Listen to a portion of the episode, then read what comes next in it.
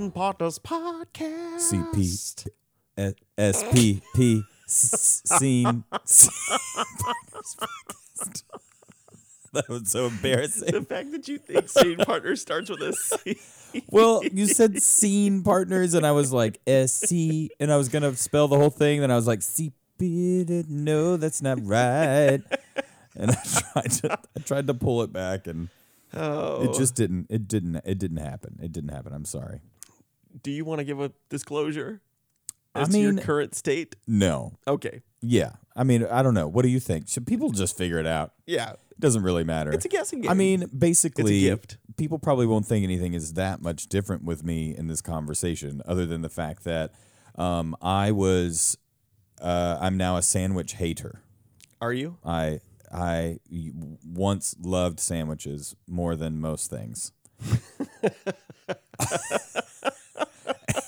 and and now it's now it's really low on the list. Yeah. I es- especially loved um, muffulettas, and now I don't like those at all, at all, ever, never, ever again. I don't know if I'll ever be able to eat a muffuletta ever again.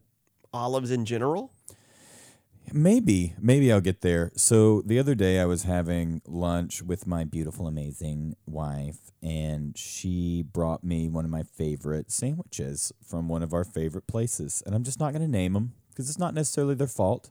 But there was an olive in the muffuletta that still had a pit in it, and I bit it in the absolute perfect place um, for the tooth that I had a filling in to split in half. So that was really great, and that's where I've been experiencing. So I'm on some medicine um, to make little Cody better.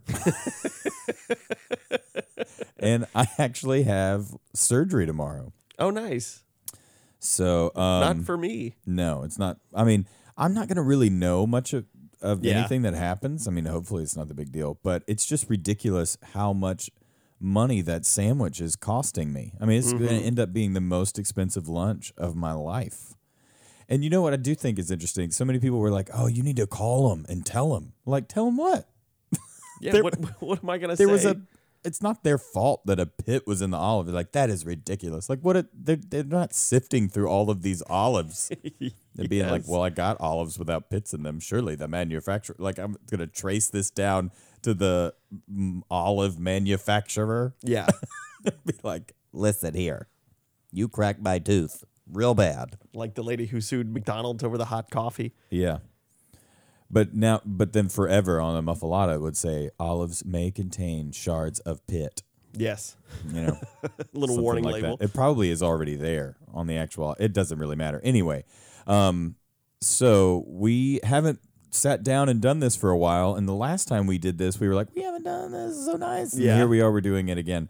But I am really excited to be back in the chair. Exactly. Well, you know, there was a lot of life that happened. We had like the holidays and Mm-hmm. meeting people. And the thing I think we're most excited to talk about is Hadestown. Oh my gosh.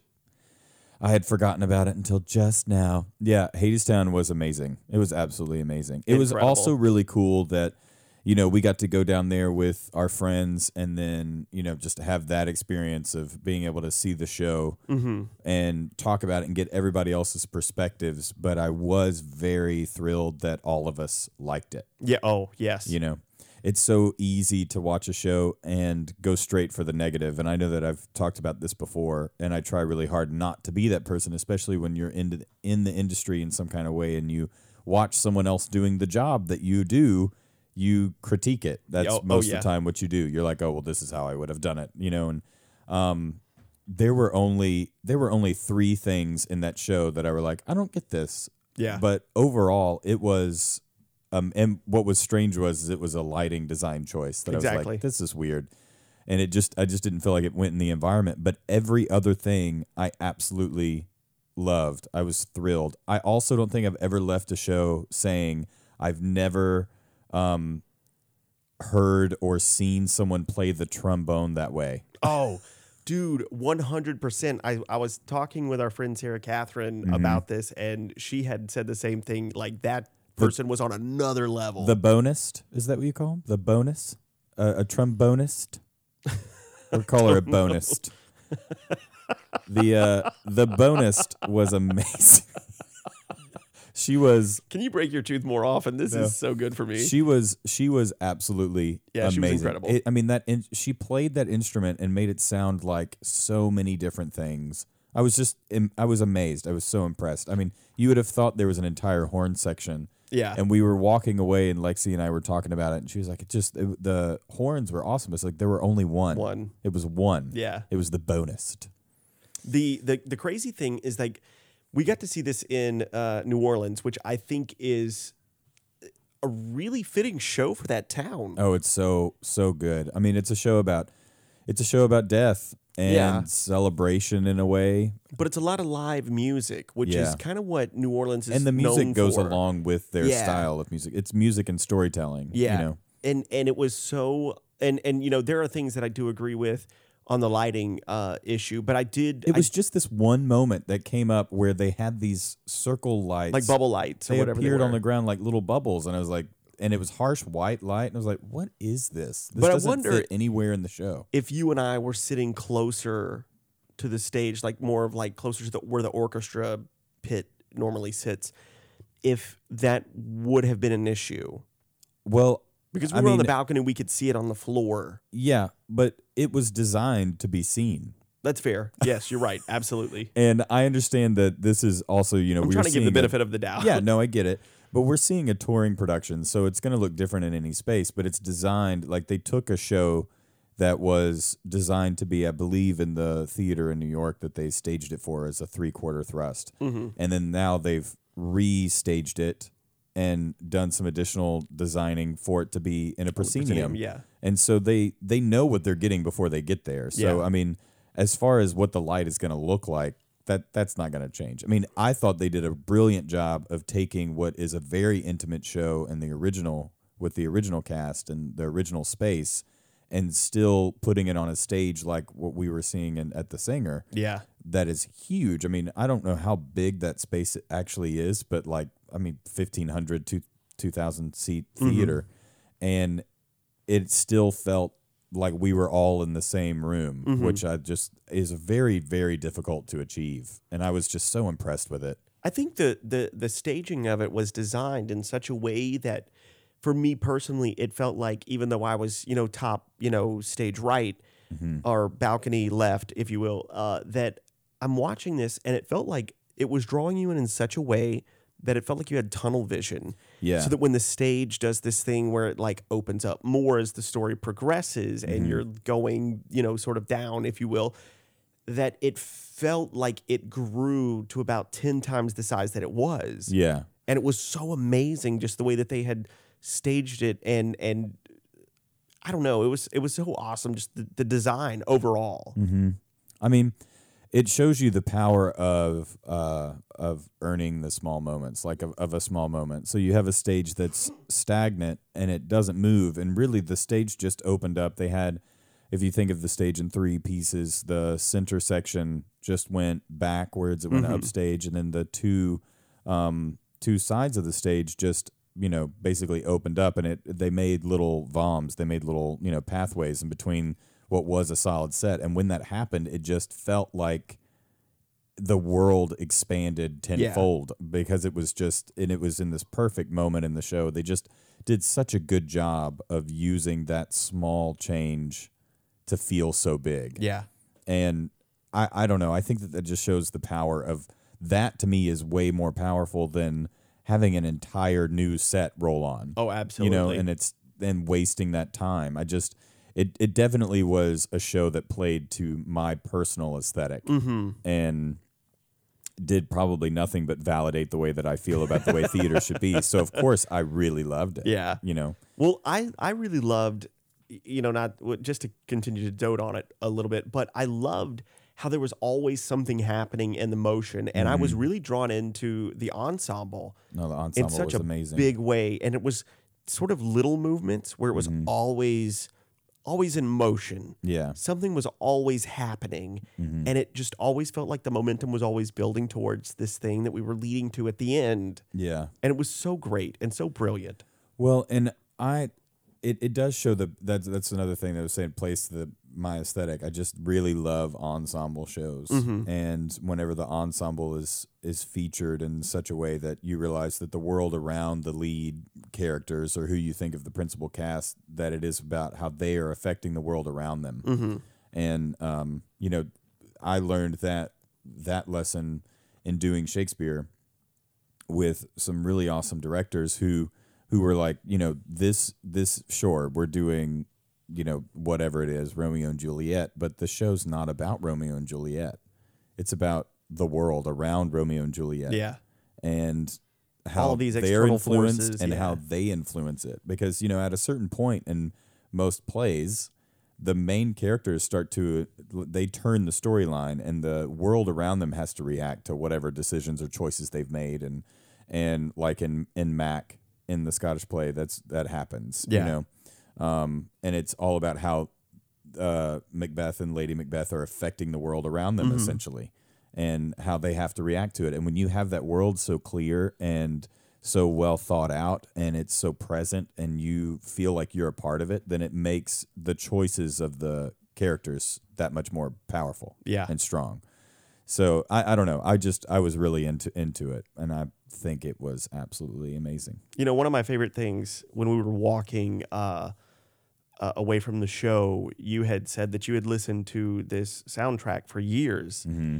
and you had never been so affected by the story in Yeah. such a way as seeing it. And then it was so great to just be like, well, you know what? It's a visual medium Yeah, and we can listen to these soundtracks all day, every day.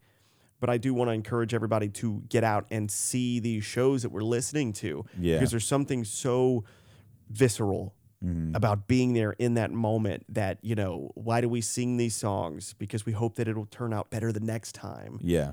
Well, and the storyline for this particular show is just so awesome because I and I'm probably validating for us because so many people are like, I mean, you you're in a small community, you're doing theater, so you should be doing theater that everybody wants to see and that Mhm. everybody leaves feeling awesome and you should only do comedies and you should do these big bang musicals and why would you want to do something that people have to actually think or feel or challenged them, you know? Yeah. in any sort of way. And this show, they just they they say we tell the story, even though it's a they say it's a sad song, hmm um, uh, a really old sad song, but we tell it anyway Yeah. because the journey. It's about the journey Mhm. and the lessons that you learn along the way.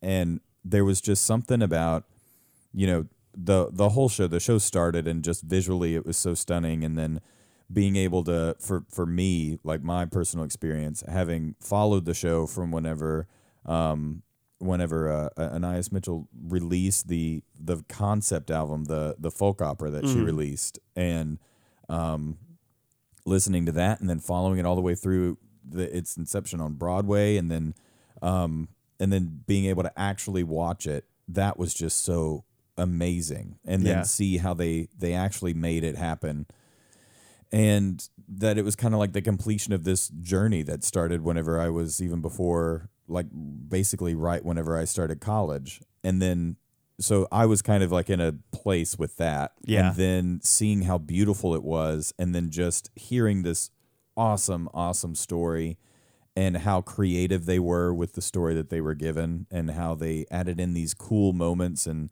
and made it rel- like made it relate to our time not only on like a political level but just like an emotional level Yeah. for people and then following it i mean i was just amazed at the moments that i i just became emotional just watching the show Mhm. and then to tie it all in at the very end where you know that it's going to end in heartbreak because you know the story of Orpheus and Eurydice. hmm You know it and still you're watching it and you you can't help but hope. I think that's one of the cool things about, you know, humans. You can watch a movie a thousand times knowing the ending, but you always hope that it's going to be different. Like you're Yeah. still on the journey even though, you know, you know it's going to end in heartache. And that was the case with this. You know it's going to end in heartache, and you're along the journey the whole way, and you're hoping you're like, well, maybe that'll be different this time. You never know, and it's not. But then they still figure out a way to take this sad and negative ending and put a spin on it and leave you with hope, which is amazing. Yeah. I, I, don't, I don't even know how they did it, but it was amazing. That's kind of the point of the whole Greek tragedies and the and the storytelling of that day is they were teaching lessons back then. Mm-hmm. Right. So it's it's so interesting to have this very modern take Mm-hmm. on the stage of, of seeing that and but Well, yeah there's a good version of it too. There's a good straight play version by Sarah Ruhl called Eurydice. yeah which is an amazing play that I would love to do sometime. But Eurydice? it still doesn't, yeah, but it still doesn't do it. I, I don't think that uh, because you know forever ago before there was a musical, we always said, well, we'll just like if she doesn't ever do it, if they never do this. We'll just do it on our own, and we'll just come up with our own way of putting Sarah Ruhl's play with her music and make it work. Um, but but anyway, there, there's like Sarah Ruhl's play is really really awesome, and it's a beautiful show, and it's very like she does a lot of fun stuff with the poetry and the language of the actual Greek tragedy, but um, still puts a modern twist on it. Like Hades is on a tricycle with a little spinny hat, and he like grow. He's like it, anyway. It's just it's it's fun, and Orpheus is a rock singer yeah Um, but it, it's just there's something about the way that she told this story and it's so she's just so brilliant and so smart and really put it together in a, in a way that I think is just so much better. Yeah, it's it's kind of like what we were talking about with WonderWorks um, about how powerful stories can become when you're immersed in them, and I think that it invites you into this like it's this town almost. You know, this pub where they're hanging out and everybody's kind of doing their thing, Well, and then you take and- this journey with them. And I liked that in the beginning of this, and I think it kind of threw people off. I mean, I could definitely hear the the like non theater goer audience around us that were like, "Wait, we're seeing a Broadway show tour. Like, why? This seems very strange." Like at one Definitely the people time, surrounding you, not me. yeah, I was, uh, I was, we were sitting around some of the most obnoxious human beings I've ever sat next to. I was like, can you not ruin this for me? um, but anyway, that aside, I, I did hear this, this one guy at one point in time whispered to like his, his girlfriend or somebody. And he was like, are they just going to sing the entire time? Like, yes, they are. Yes, they are, Jared. They are going to sing the entire time. And it's freaking beautiful. And you're lucky. You're Like- lucky to be here. When you get to the second song and there were no like speaking breaks, yeah, man, you should have pieced that together. Like, how do you not know? Yeah. Ugh, I guess um, people just buy tickets just to go see what's there. or they know. have season tickets, or you, you never know. But still, it's it's. But it does kind of show me. I did think about that. It shows me the difference of, you know, I I can watch this and think it is the most amazing thing, and everyone should see this. But of course, there's going to be somebody that would rather go sit and watch an entire like day's worth of golf, which Yeah. I just think is misery. Yeah. But you know, for someone, that's way better than watching Hadestown. I don't know who they are, but apparently it's this guy who's like, "Are they going to sing the whole time?" Like, yeah. Yeah. but they did it in such a I don't know. It was just so awesome. It was so awesome, and it just it it made me happy. I don't know what else to say about it. Made me. I happy. do want to take a step back from the the circle lights or bubble lights or whatever they were and say that the lighting design outside of that one moment was incredibly brilliant. Oh, and yeah. it was beautiful. Well, I think that's why it highlighted that moment so bad for me. Yeah. Because everything else was so perfect. Mm-hmm. And then that happened. It was like, whoa. Well, maybe that was it was, that was jarring because it felt out of place. Yeah, Yes. it kind of like took me out of it. But I don't know if if I wasn't, you know, in this business in a sense, if it would have bothered me. Yeah. I would have probably just let it go. But some reason it was incredibly jarring. But I just didn't want it to be like, oh well, we think the lighting design was bad. No, it was superb. It was beautiful. Yeah. When people saying there were like colors like specific to them, almost like well, you can, tunes or like, melodies A go lighting designer characters. can really shine whenever the set isn't going crazy because they, you know, it's basically like you're in a box and you're forced to be creative. Like, how many ways can you make this box look different? yeah. all the different moods and stuff. But it was it was awesome. I mean, they did have their their turntable, which helped them a whole bunch. I'm so jealous, dude. I was watching that. I thought, know. how can we incorporate this One day. and this and these and this opening door with these train lights? Oh my gosh, it's so beautiful. One day it will happen. I'm sure of it. But speaking of um, making things look different in a in a sort of a static space, we're now doing Tuck Everlasting. They are. They are doing the talk. That's right. We're doing tuck, and uh, we ended rehearsal a little early today. Not because we were coming to do this, Definitely not. but because we genuinely finished early. Yeah, we finished early, um, which is this kind of hard for me whenever I finish early because I think, oh, isn't this great? And I can let people go. But then I also think, ooh, what did I not give enough time to? Yeah. and I'm gonna like you know because you're only given so mu- so much time. Mm-hmm. So it's like, did I just did I just screw myself out of time that I'm gonna need later? Like, what did I what did I not schedule right? But you know, it's it's nice to give people some extra time Yeah. every once in a while. So, but um, yeah, we're doing tuck, and it is. I'm I'm definitely feeling the struggle of having to go to a whole bunch of different places on the set that we have. Yeah. You know, not not really necessarily moving around, but all the different venues. And I like the set design that we've come up with, and um, it's kind of easy for me to say because I came up with it. Yeah. Well, I will say this is more of a you project, and I'm Yeah. largely removed from this because it is for the Fox. That's true. Yeah, this is a Fox project. Not that I won't be also helping. All and you're in time. it. Yeah, I'm also in it. Um, but it is it It's is nice to just be in things sometimes. I did think about that the other day. When's the last time you were just in something? when are you Godspell? I don't know when no because I wasn't really just in that necessarily. Yeah. Um, I don't know. I don't know when the last time I was just in something. It would be crazy to just be like, all right, I'm gonna do this one thing and peace. Yeah. Enjoy. Good When, luck I, with when the I left rehearsal early because I was no longer called, it felt so weird. I'm just sure it did. they need me. somehow, somehow Yeah. they need me. It was kind of strange. I saw you go. I was like, oh, look at him go. Look at him. He's he's he's leaving. He left us. He left us. He left us. um, but it is it is uh this show Tuck Everlasting is so much fun, and I'm sure we'll talk a whole bunch more about it. But I love this story so much, Mm-hmm. and the music is so dang hard. Oh, oh, man. And um, Dude, the layers and the harmonies and the dissonance that we have to create. our um our music director miss ellen she came in and we are like going through stuff and we're playing and she's like whoever wrote this was a drummer Yes. and they decided to write a score or compose a score i was like yeah that makes so much sense i mean the time signatures are all over the place and it's i mean it is so much fun to listen to and i'm sure it is going to be a blast when we all know it yes. but i will say like we had our first rehearsal Yeah, because I asked her, I was like, does this go from like does this jump up to six eight? She goes, No, you're doing six eight. no you're in and 6-8 going your to 12 part is twelve eight. Yeah. And I went, Wow. Okay. I already struggle with six eight. That's really we funny. need double it. Um, yeah, she. Uh, so we're we had our first we had our first rehearsal, and this this show has kind of like what we were talking about with Hadestown. It has a true ensemble, Mm-hmm.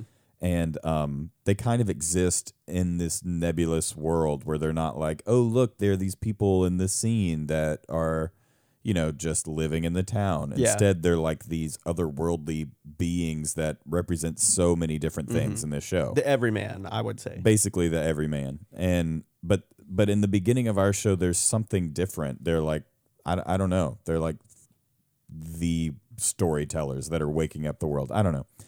Um and the people that are in our show have never really experienced anything like that as far as Yeah. uh as far as seeing ensembles in this way.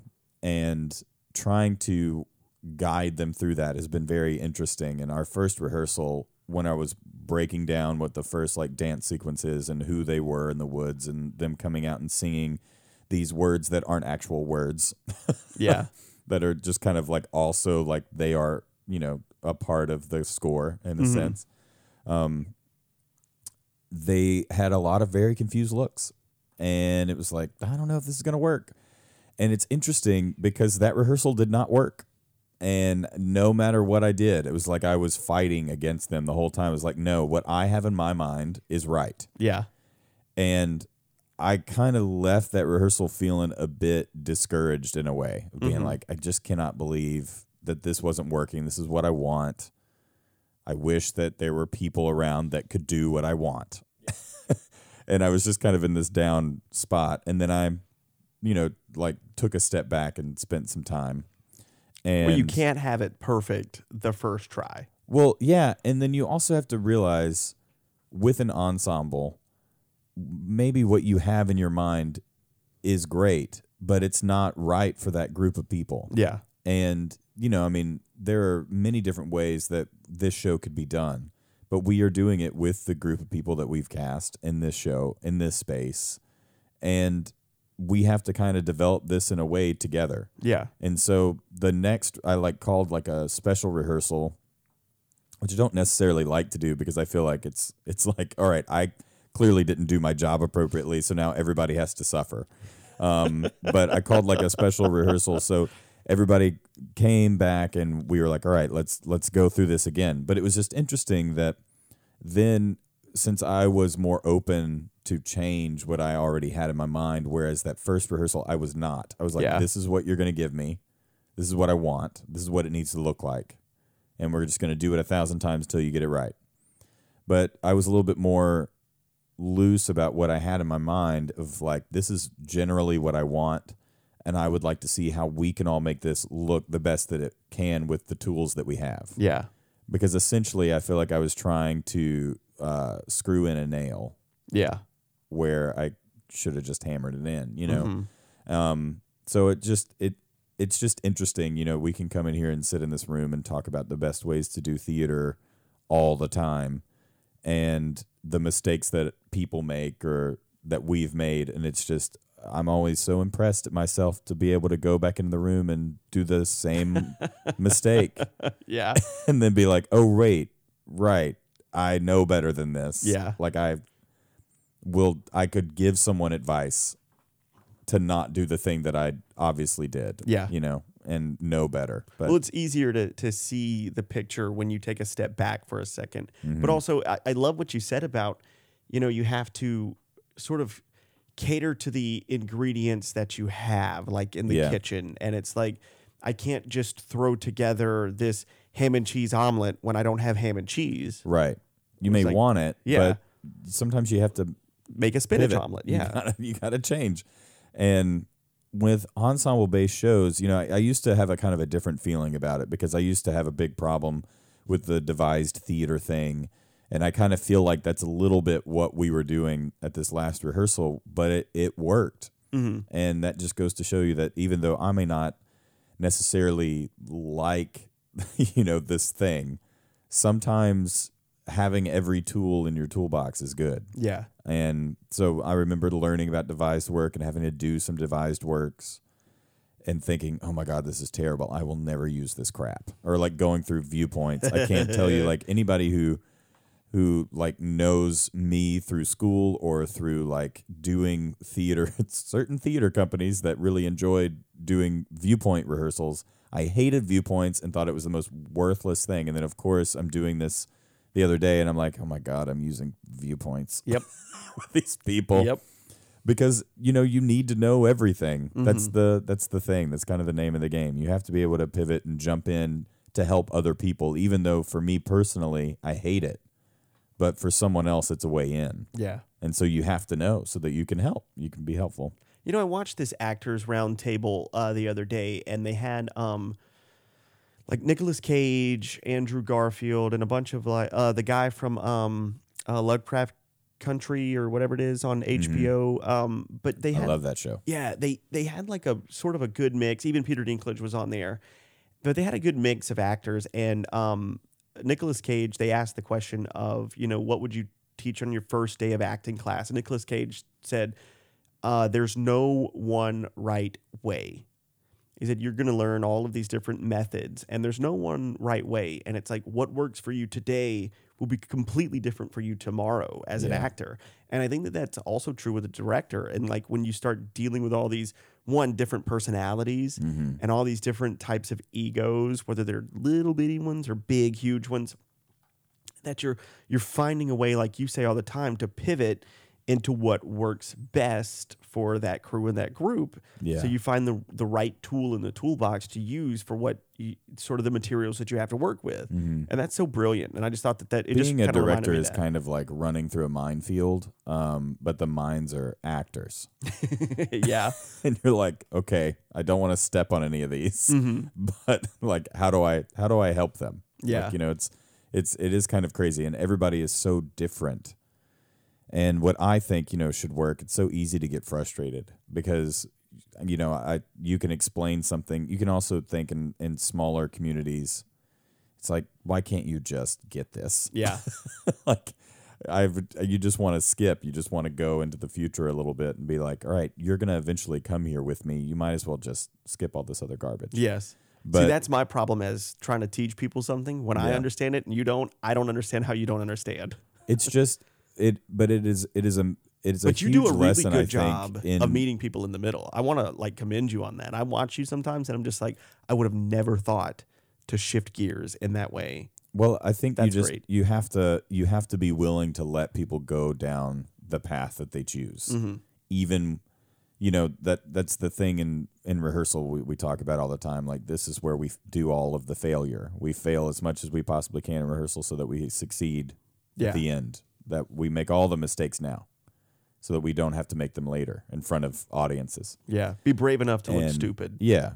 And uh when people want to go down a certain path that you know is not the right journey but they need to they need to do it so that they can also discover it. You- Yeah. you know and then there are times where you have to be very creative because they go down that path and you're like whoa no this isn't working they're going to know it's not working and then they don't know that it's not working and they feel like it is working and then you have to be like "Eh, this does feel right and it's not Yeah, not for the energy that everyone else is giving. So, like, you. Yeah, and that's a whole other thing. So then you have to kind of like I, I I don't know. You just have to.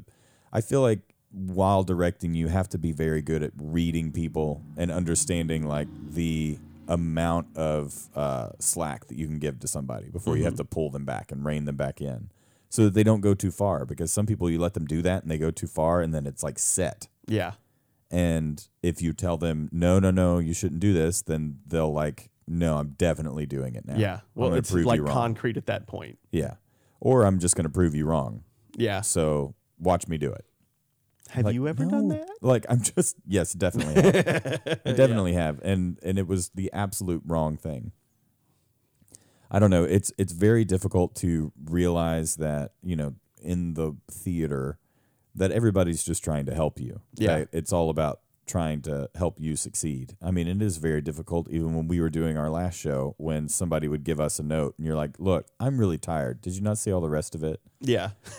I mean, let come on. But you know, it is one of those things where it is extremely hard to not take it personally. Yeah. Because it's like I made all these choices and this is like a part of me Mm-hmm. and this is such a raw nerve that I'm trying to like reach people with, even if it's comedy. Yeah. And then when somebody gives you these notes that this thing isn't working, it's it, very well, because hard. it becomes so personal to Yeah. you that you forget that it's not about you, it's about the story. yes.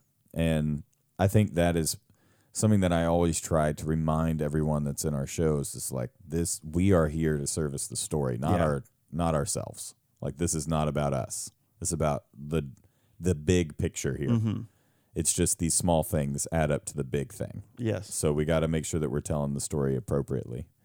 But I am really excited for the show at the Fox because it's so different than anything that anybody would have seen. And then what I've loved is that the the actors that came out and auditioned for it, you know, may have they didn't really know anything about this show, Mm-hmm. and they have fallen in love with it. And they're like, you know, everybody that we've talked to that's listened to this music or that's in the that's in you know different aspects of helping us put the show on are talking to us about how cool the show is. They're like, man, I've never seen a show like this, never listened to it. Like, this is so much fun. Yeah. It's like, yeah, that's the power of experiencing new stories. Yes. I mean, people would not continue to go to the movie theater to see the same four movies every year. Yes. I mean, come on. Even if the cast is different. Can you imagine? Can you just just imagine like every 2 years or every year a different cast puts on The Wizard of Oz and it's put up at our movie theaters. Oh man. Are people going to go watch it? No. Let's see. This year Beauty would and be the Emily Beast. Blunt, uh, James Corden, uh, Just James Corden. James in all the roles. is in a different role every time, but it, he's always in there. He's just in a different role. I immediately thought of him as the lion, but then I thought a one man James Corden Yeah. Wizard of Oz He's is definitely not off Dorothy. the table. He's definitely For him. He he and the the last time he's the dog. That's just like every time. Yeah. That would be better actually if he wasn't really like a character, if he like was the representation of other things like the tornado. and then he's also the house that gets dropped on the witch Yes. one time and then that's better. I like that version. plays the See, I would actually watch Guild. this. I would actually watch this version. That would be better for me. I just I I don't know. I just think that people should be open to new experiences as far as Mm-hmm. that goes, but you know, just like anything else it takes time to get people used to being okay with that. Like, hey, maybe I will go see this show even though I don't know anything about it. it is awesome to be like on stage with what we were talking tonight about this young guy um, who's 15 that plays the younger brother Jesse, Mm-hmm. and he's like, "This is like the biggest thing I've ever done, and this is like my first role ever." I've been super impressed with this guy. And I mean, he's so young and he's taken on this role, but Yes. he's so good. He's so good, and he's so enthusiastic, and Yeah. he's so encouraging that I'm like, "This dude is out having fun." Me, Yeah. how dare he? He's having more fun No. than anyone. yes. I so it's think- like I have to match this guy. Holy crap! Well, and I, I enjoyed today. You know, it, it always seems like when we do stuff and people that have continued to do things with us over and over again, they see, you know, certain things that like on the set or props that get used. And then, of course, like if this is in every theater, but people are like, oh, I remember when this happened, this happened, this happened. And he was like, man, I feel so behind because you guys like know where all these things came in. It's like, no, you're just, this is, you're, you're just new. Yeah, But it was cool hearing him talk about it like he was kind of jealous in a way. yeah. Well, it it kind of brought me back to. I was jealous of him even. Yeah, to like have that do all mysticism of all of the new things. Yeah. and and just the new And what a first show. yeah. Like how cool is that to you know, and, and those those are the things that you really love is to like this is going to be someone's first musical or first show that they've ever seen ever, you Yeah. know, like in the audience and this is so many people's first show in the show. Mm-hmm. Um and I just those those first things they're, they're just I don't know, it's just really really cool. And it's a great growing experience for the ensemble too, because I've seen them in a lot of the Yeah. sort of kid shows, and to watch them like grow up now Mm-hmm. and wanting to do these adult shows, it's like I'm so excited to see what you guys are doing. It is it is pretty cool. Like it's um I've I've really enjoyed because I've gotten to to be with some of these people since they were little kids doing theater and Yeah. now they've gotten to the point that they're like teenagers and they're choosing to be interested in this Mm-hmm. when they could be doing so many other things and they've just you know formed such a, a cool little bond and relationships with each other i just love it and the fact that they're still wanting to continue to stay uh, you know in this world in this in, in our community which i just think is so awesome Yeah. I just think it's so cool. And I'm very thankful. I hope that that means that, you know, as we move forward in the future of our small town in Marksville, that, you know, these kids that are in the theater then grow up and they continue to support the theater as adults. You know, that's kind of the hope because Lord knows we can't do this forever. Well, I can sure try. but like I we mean got about 20, 30 good years left in us. I mean, I am not going to live forever. It's, Yeah. That is becoming more and more apparent you break your teeth. as like my teeth apparently just shatter at the thought of an olive. Olive and then just, you know, like the sheer amount of checkups. You got to go to checkups. It's like the older you get, the younger you are. It's like when you're a kid and you got to go to just get a checkup at the doctor. Like, hey, I'm going to get a checkup? What is this? Dude, from about 15 to 25, don't know if I went to a doctor's office I- ever. Never, never did. Now Lexi it's- and I got here's your married, yearly and I'm at the doctor every weekend. Well, that's different. I think She she's was like, like, "You have things that you've never checked like, up on." clearly there's some maintenance that you haven't been doing. From we got to play catch up here. It's like buying this old used car. It's like we need your oil change. You It's need like new tires. I'm pretty sure there rotors. are some things that you know you don't need that should just be taken out of it. Yeah. You just, I don't even know why you have this. What is that? A gallbladder? Get that out. Of, just get it out. Like, Let's just go ahead and volunteer. Yeah. Get your tonsils and your all those things you don't Your need. Just get them all your- out at your- once. Your spleen, just different things. Just get them all out, and then we don't have to worry about it anymore. Yes, I do know that you need your spleen. I don't want that to But be say, don't take out your spleen. That would be really record. bad.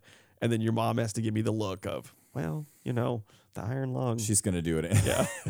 She's gonna do it anyway. Um.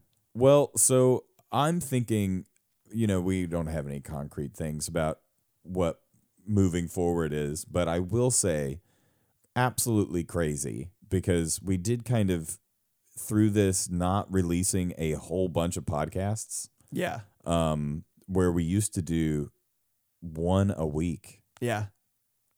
oh my god that just like occurred to me that we used to do one a week Well, the thing is, we didn't have anything going on. no no i, and I it remember was especially difficult in the holidays when we get all these various family members and we gotta like go to all these obligations with different families. And I, But okay, I just, say like, having opportunities that- to go with families. Yeah. I, I just want to say that. Yeah, i'm just having this you know thought that we used to do one a week and then you know it's it it's one every two weeks and that was still Yeah. it's still like whew, how are we doing this well, as the world was Um, opening up, we became true. much, or we were able to do more theater. We were But just like anything else, you just kind of have to figure out what works. Yeah. And I th- I think it's great that this is still something that you and I want to do. Oh, you know, absolutely, sit yeah. down and talk about it. I can't imagine us not doing it. Um, but uh, what's really cool is through all of this, and even though we're making these changes and we're not releasing it as much, what's crazy is that our subscribers are still growing yeah, somehow. Which I'm like, there's a part of me that feels like this isn't real. yeah. You Like, showed me the logistics of it, and I was like, "What like is there's no way that this many people give a crap about anything that we have to say. Right. but I could not believe it the other day. I mean, it's like such a humbling thing to see, you know, just for two guys who don't really probably talk about much, yeah, right. um, have over 2,400 subscribers Yes. to our podcast. And y- that is wow, a super humbling number. Not the number I thought you were going to throw out because I think we were like right at nineteen hundred the last time No, you no, said no. something. So 2,400. I do want to say a was my last massive thank you to everybody who takes time out of their day to listen to you know forty to fifty and that's minutes not even us. Singapore. that's not even Singapore. You're right. I'm not even talking about Singapore or Germany. Hadn't seen you for a while, Singapore. Actually, what's going on? That's all I'm saying.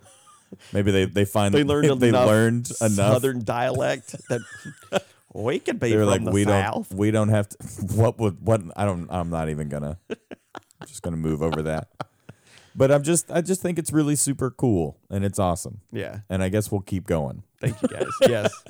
And always remember, tricks are for kids. Oh, thank that was that was really nice. Is that supposed to be an ending? Sure. I was about to say, are you we're gonna end on a Look, here's the thing. Your wife is cooking this potato soup, and it smells so freaking good. You and know, I've had a good time Timberly with right you. now just rolled her eyes because she's like, every time they do a podcast, they just talk about like, oh, we're gonna end, and it's because we got to go eat.